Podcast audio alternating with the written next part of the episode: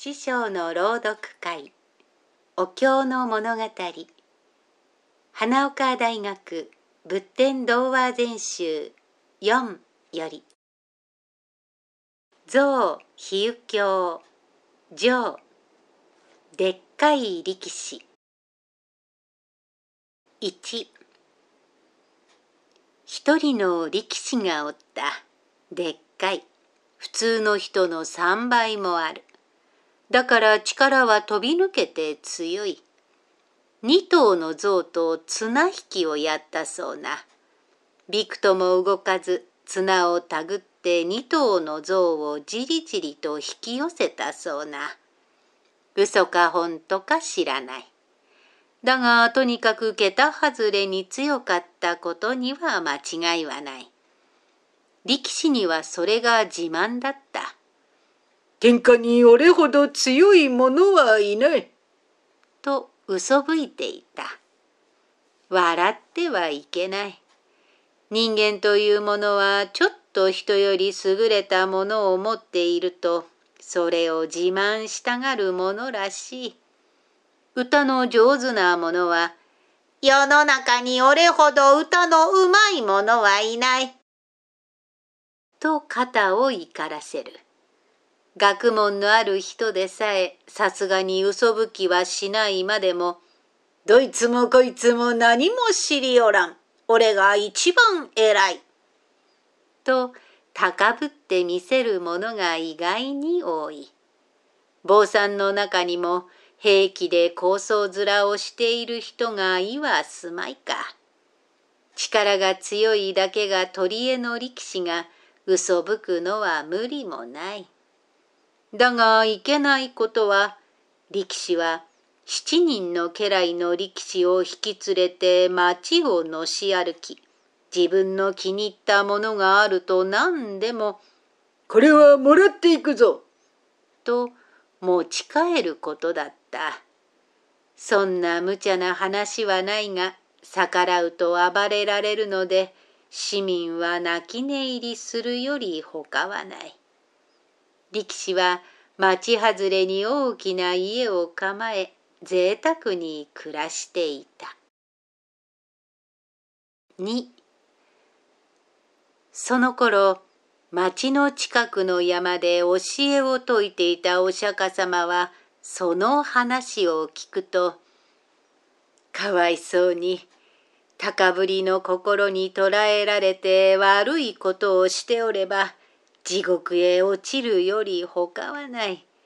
何とかして助けてやりたい。と思った。ある日お釈迦様は一人で力士の家へ出かけた。お釈迦様の顔を知っていた門番の家来の力士は、何しに来たのです？と、けげんそうに聞いた。ぜひ主人に会って話したいことがあるのです。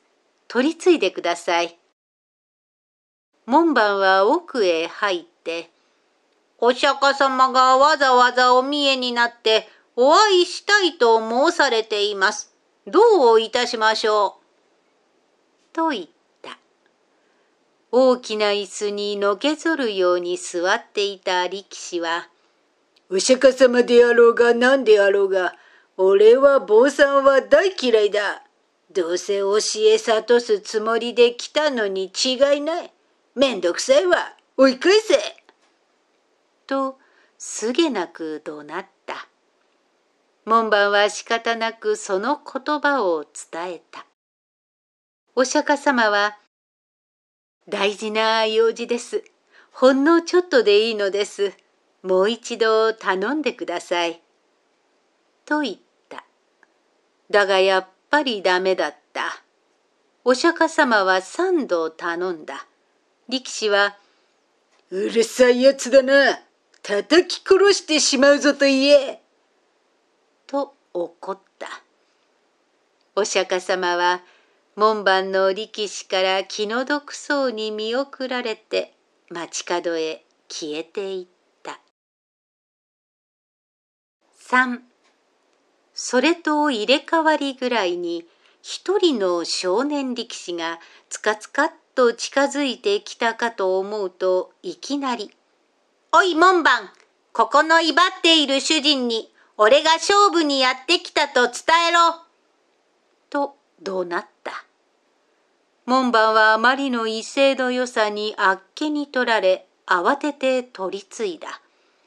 どんなやつだ？まだ少年です。ついぞ見かけたことのないやつです。よし面白い。相撲小屋へ通しておけ。わしに手向かえばどんな目に遭うか思い知らせてやろう。力士は家来の力士を従え、ゆっくりと小屋へ行ってみると、土俵の上に少年力士が待ち構えていた。ところが、でっかい力士の姿を見ても、いささかも怖がっている様子が見えない。くしゃくなやつめと力士は腹を立てた。